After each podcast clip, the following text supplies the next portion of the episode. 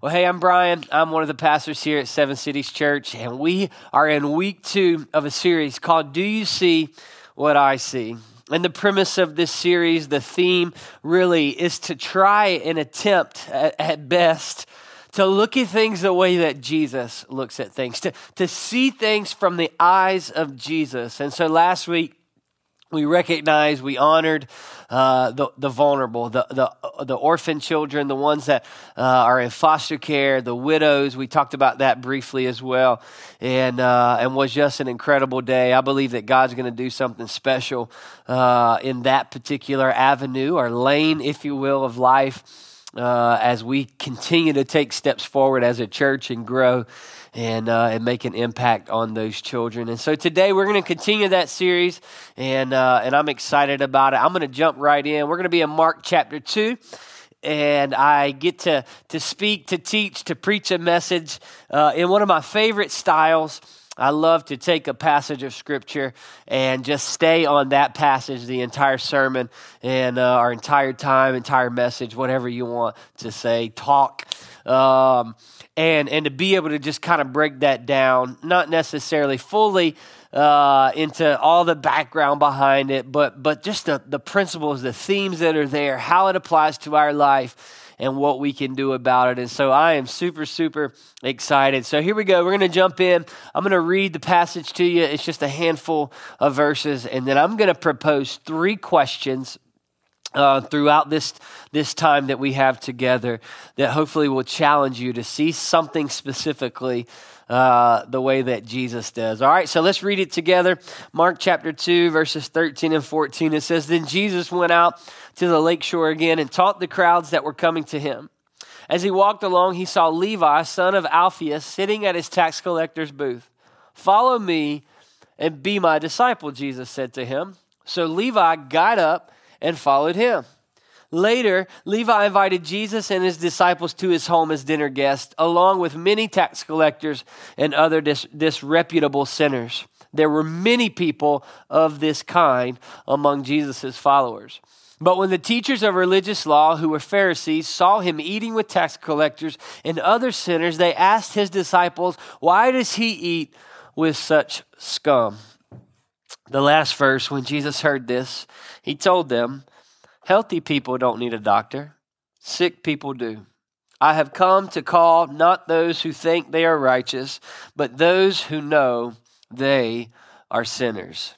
I've titled today's message, the main point that I'm going to be saying over and over is this What a difference when we see those that are different.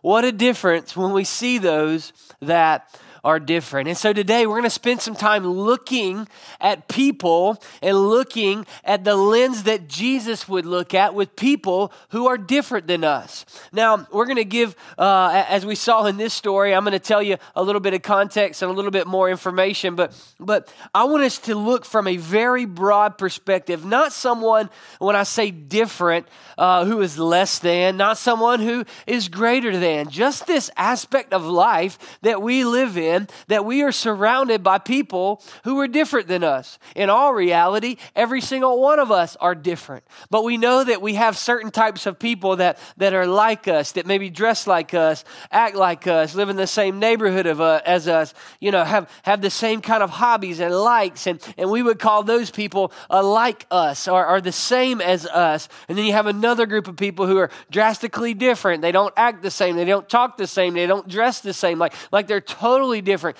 And so you have all of these different aspects, all of these different levels, if you will, of people that are different. And so I want to talk from a broad perspective to where uh, to where we begin to see not just big differences but small differences as well and we look at them and we view them as the way Jesus does with people as he treated them, loved them, showed compassion to them with people from all ages, backgrounds, groups, and differences. And so I'm going to propose these three questions throughout this message that I hope would challenge you, encourage you, and inspire you to step out and to live a life that begins to see people that are different than you the way that Jesus sees them. What a difference when we see those that are different. Here's the first question I would propose to you What if we saw people's potential, more than we saw their mistakes? What if we saw people's potential more than we saw their mistakes? Let's go back to our passage, Mark chapter 2 the first two verses in our in our passage today 13 and 14 then jesus went out to the lake shore again. He taught the crowds that were coming to him. And as he walked along he saw levi son of alphaeus sitting at his tax collector's booth Follow me, be my disciple, Jesus said to him. So Levi got up and followed him. Jesus is seeing Levi's potential and he's looking past his mistakes. And maybe you're thinking, well, how is that possible? Or not how is it possible, but what mistake did, did Levi make, right? Like, what is he doing wrong? And if you don't have any background as to what tax collectors uh, did or how they operated, then, then maybe you do ask that question. So, so let me just give you a, a little brief context, a brief synopsis, snapshot, if you will, of, of a tax collector. So, um, tax collectors did just that. They collected taxes. But in many cases, it was Jewish people working for the Roman government. And they were expected, and they did, to not only collect taxes from people in their area and the merchants and tradesmen that were coming through their area, they were expected to collect those taxes and take a cut for themselves. So essentially, these tax collectors would charge people a tax and then they would take even more so that they could make their own money. And in most cases, at least some that we see recorded, the tax collectors would charge a significant increase, and many of them lived a pretty wealthy life because of the money that they made by scamming other people. And so these tax collectors were essentially despised. Number one, they were Jewish people working for the Roman government, but number two, they were scammers. They were thieves. They were taking extra money from their own people. And so, which is obviously not just wrong in the eyes of, of a man, in the eyes of the Jewish people, it was wrong in the eyes of God to scam people, to steal from people. They were essentially thieves taking money from their own people. And so I want you to picture this this, this man, Levi, is literally sitting in his tax collector booth, and people had to pay taxes. There was no choice, just like you and I. You don't pay taxes, your wages get garnished, right? Like, like they had to come and pay their taxes. And so, like literally, like let, us place ourselves there. There's there's Levi sitting in a booth collecting taxes, like like in the middle of town square, if you will. And there's a line lined up, people paying their taxes, and he's charging. Okay, you owe a hundred dollars. Well, we're gonna charge you 200 and he's scamming people and all of a sudden this man who is claiming to be the messiah who is literally proving himself to be the messiah the son of god he walks up to him in the middle of his corruption in the middle of his his mistakes in the middle of the things that he is doing that he knows is wrong and he gives him an invitation to follow him like, are you, are you, like, can you see what's happening? Like, he's literally meeting Levi right where he is. He's not looking at his mistakes. He's looking past that because he sees something in Levi that has far more potential than what he's doing in that moment. Like, can you imagine how Levi must have felt? To have this man who is, who is claiming and, and proving to be Jesus, the Son of God, the Messiah, the perfect man, who literally walks up to him in the middle of him doing what he knows is wrong, but he's still continuing to do it, and he gives him an invitation to follow him. He doesn't come and condemn him, he doesn't come and, and give him some strict judgment, he doesn't come with this mean demeanor to where, oh my gosh, look at you, look at your mistakes, you're a screw up, you're a mess mess up. You're never going to amount to anything. He comes and he says, Hey, will you follow me? Because I see your potential. And I know that if you follow me, I can transform your life. And maybe You don't know who Levi actually is. Levi is Matthew. Matthew became a disciple. Matthew is a book that you and I get to read in what we call the Gospels. You want to talk about potential? Thank God that Jesus overlooked his mistakes to pull out the potential that this man named Levi had. And so I want to tell you two things in regards to this. The first one is, is if you're that person, if you're that Levi and you know you're living in, in corruption, you're living in sin that is unrepentant, you know you're doing things that go against God, you know you're doing things that, that are far from God, you know that you need to change the things that you're doing. Can I just tell you that Jesus wants to come and walk by your booth and meet you right where you are and look past your mistakes and pull out your potential and give you an invitation to follow Him? He wants to do that to you right now. Right now. He's more worried about where he can take you and the transformation that he can do in you than he is with the mistakes that you're making right now. He's paid for all of that and he's inviting you to follow him. But secondly, church, can I talk to you for a moment? Can, can we begin to look at people the way that Jesus does? Can we begin to see past people's mistakes and focus more on their potential, it's powerful and it's life changing. And, and, and, like, think about it for a moment. That addict that you know that continues to relapse, that continues to live this, this lifestyle on the street and, and, and, and, and continuing to, to, to partake in, in drug use. And, and what we do in our minds is we say, man, those, those people are different.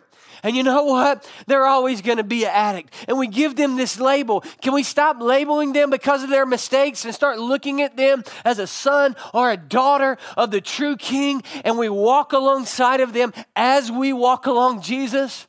That alcoholic that you see on the street who you think to yourself will never change and will never be anything more than an alcoholic, can you stop looking at his mistakes and have a relationship, begin to nurture a relationship with that person? And allow them to see what Jesus sees and allow them to see what Jesus can do in their life?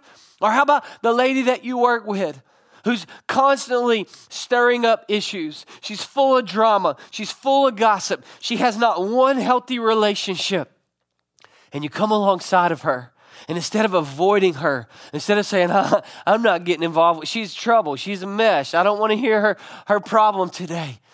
We say, you know what? You're making a lot of mistakes, but I'm going to come alongside of you because I see some potential. Or that teenager who's living that rebellious lifestyle and they're, they're living a reckless lifestyle with, with drugs and drinking and sex and, and this crazy life that they've chose to live as they live for the world. And oftentimes we see their mistakes and we say, well, they're just going through the teenage phase. No, no, no. We invest into them. We pull their potential out and help them to see that. This is how Jesus sees people. One more, all right? Maybe that homosexual or that transgender that, that is so different than anything that you are, anything that you believe, and you completely shut them off. Can you love them like Jesus does? Can you stop looking at their mistakes and look more at the potential that can be used and can be transformed and pulled out of them because of the saving, resurrecting power of Jesus? What if we saw people? the way that Jesus sees people. Oh, what a difference when we see those that are different. What a difference we could make if we began to not just see people who are different, but to, but to see them, like not just visibly, oh, okay, but I'm talking about when we see them the way that Jesus does, it's not just a vision thing. It's a, I see you, I love you, I care about you, I have compassion for you, and I want a relationship for you. What if we see people who are different than us in that way? And, and I know that those examples may be a bit extreme, but reality, right? Like, I guarantee you, one of those registered with you. You, you. You've seen it, you know it. Like, like, but, but can I bring it down to an even smaller level? Because I believe that we have never lived in a time to where we have people who are shoulder to shoulder with us who are different than us. And so maybe it's not the drastic alcoholic, drug addict, transgender, you know, homosexual. Maybe it's not.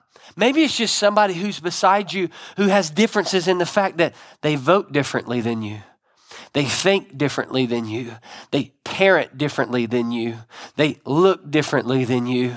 They act differently than you. Can we see them the way that Jesus sees them? The last thing I want to say on this is this. In order to see someone who is different than you the way that Jesus does, doesn't mean that you agree with them. Do you think Jesus agreed with Levi? the tax collector? No, he didn't agree. That's why he gave him an invitation to follow him because he knew that, hey, I can bring dead things to life. I can transform this lifestyle into the image of God. And we don't have to agree or support everything that these people are doing in order to see them, in order to love them, in order to invest into them the way that Jesus would. Oh, what a difference when we see those that are different. Let's look past people's mistakes and let's see their potential. Amen? Amen. All right, number two. Ha, this one's a little tough. What if we got off of our religious high horse? All right? And maybe some of you are like, well, that's a little bit harsh, Brian. Okay, maybe. And maybe you're, some of you are like, oh, I'm not on a religious high horse. Maybe. Let me just explain what I mean by this, okay? But what if we got off of our religious high horse? Here we go. Check this out 15 and 16.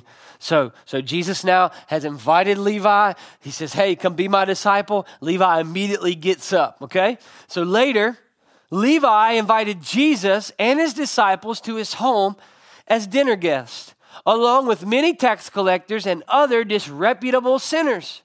There were many people of this kind among Jesus' followers. So, a bunch of people who are not looking like Jesus, are living for Jesus, are reflecting anything that Jesus was, who are now following and interested in trying to figure out what this Jesus guy is all about.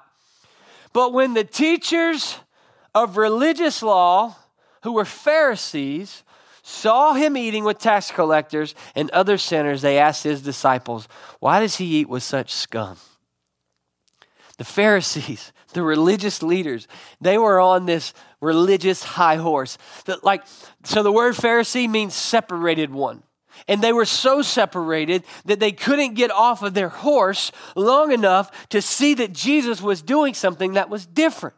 Like, like everything was to the extreme to where they actually were going against Jesus in many aspects because they had this religious mindset in everything that they do that was so strict and so legalistic that they overlooked the fact that Jesus came to love people like Levi and those people.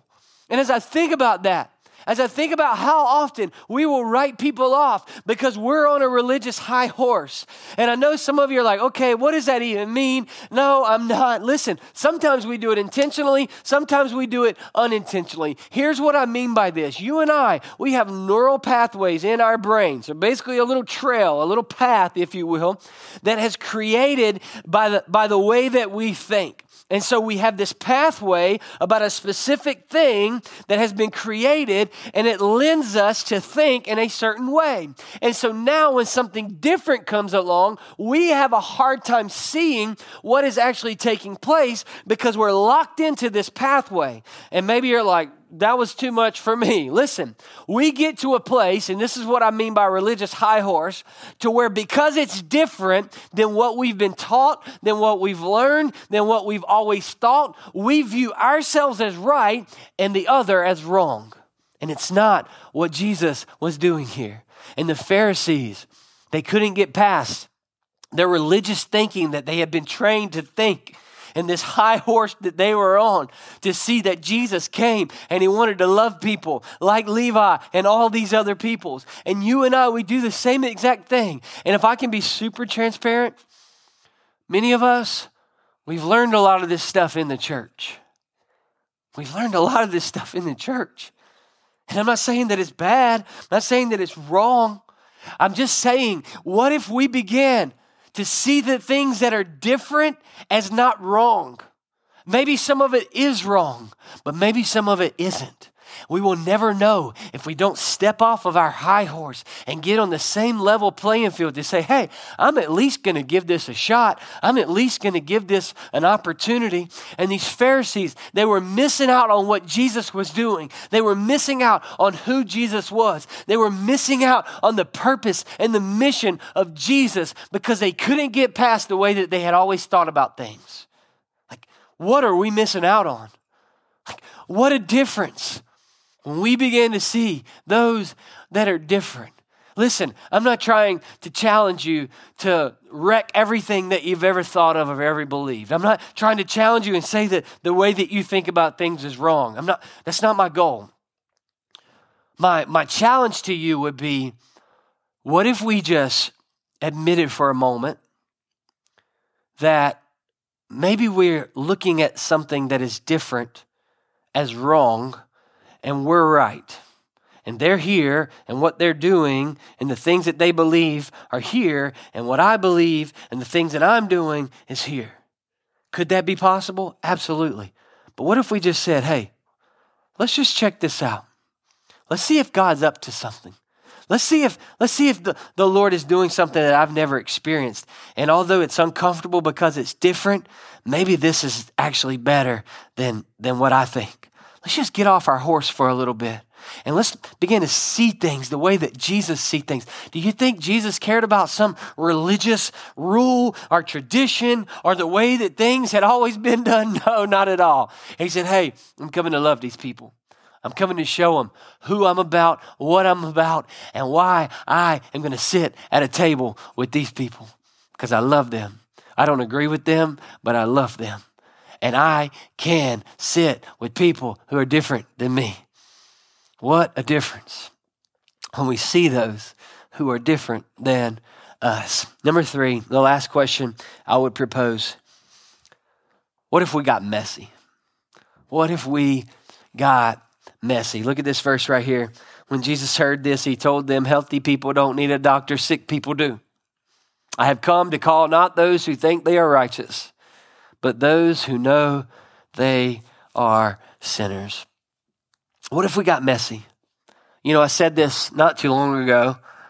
I don't know if I said it on here or in person or what, but I think for many believers, it's not that we don't have a desire or want to, to minister to people, to do life with people, to get in an arena with people who are different than us. It's not that we don't have a desire or want to.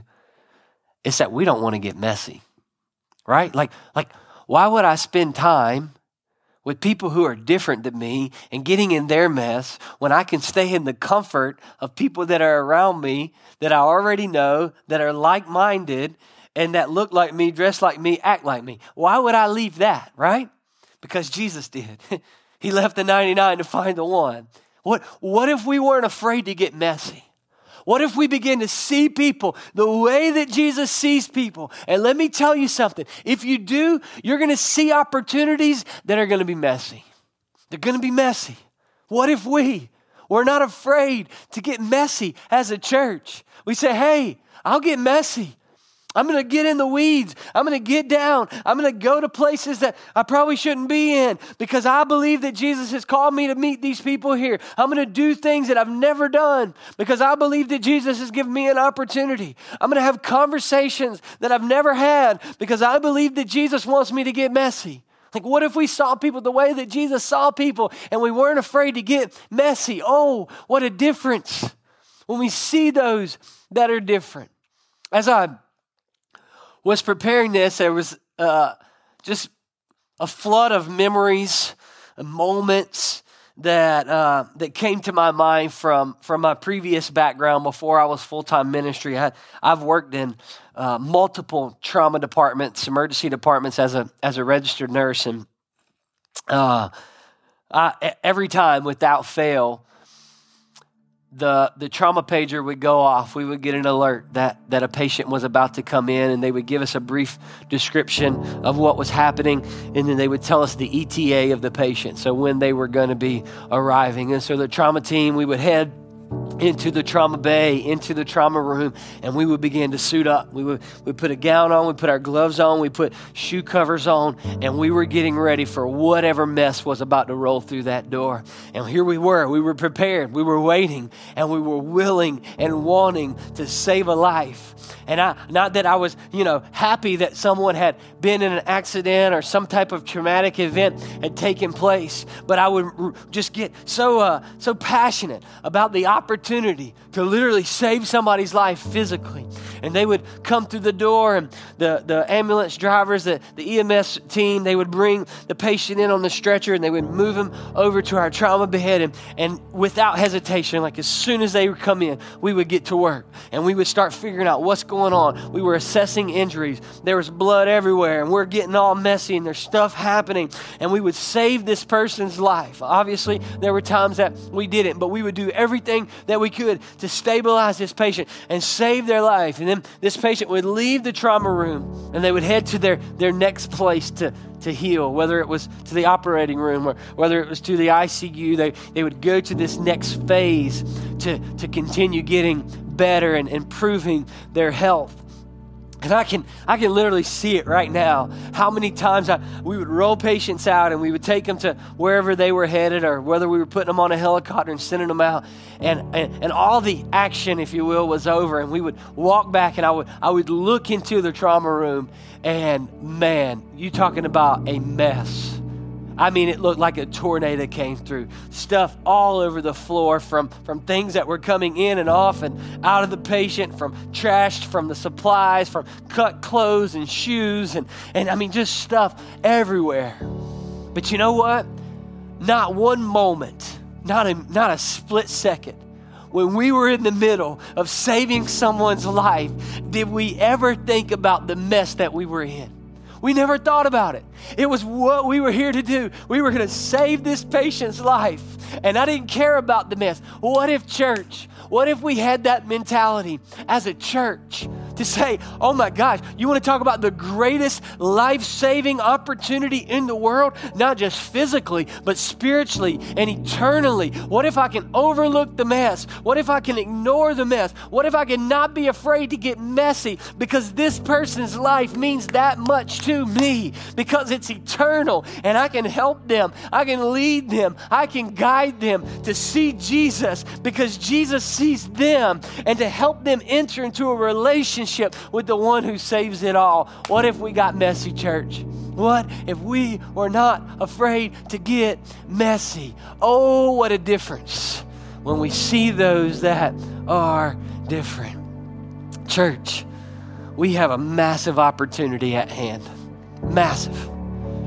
God has strategically placed us in a very specific location.